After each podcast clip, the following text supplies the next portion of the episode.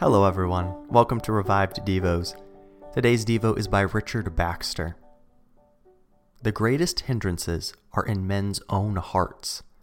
Some are so ignorant that they don't know what self examination is. They don't realize there is any important difference between one person and another, but think we are all Christians. Some are so full of self love and pride that they will not even suspect that they are in danger. They are like pampering parents who will not believe that their spoiled child could do any wrong. Some are so in love with sin and so dislike the way of God that they don't dare examine themselves, lest they be forced to change. Some are so resolved never to change their present way of living that they neglect self examination as useless. They would rather risk eternity than seek a new way. Many are so busy in the world that they cannot take the time to test their title to heaven. Some are so lazy that they will not be bothered with it. But the most common and dangerous obstruction is false hope, which keeps a person from suspecting his danger.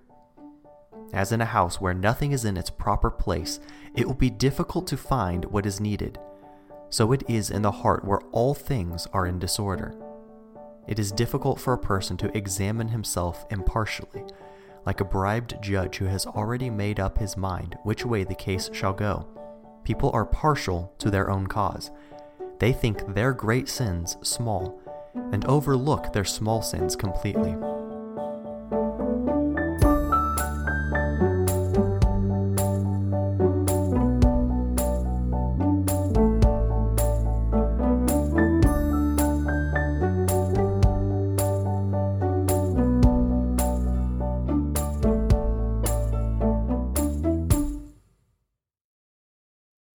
Save big money now on new siding from LP SmartSide at Menards. Update and beautify your home with your choice of 13 timeless colors of pre-finished engineered siding.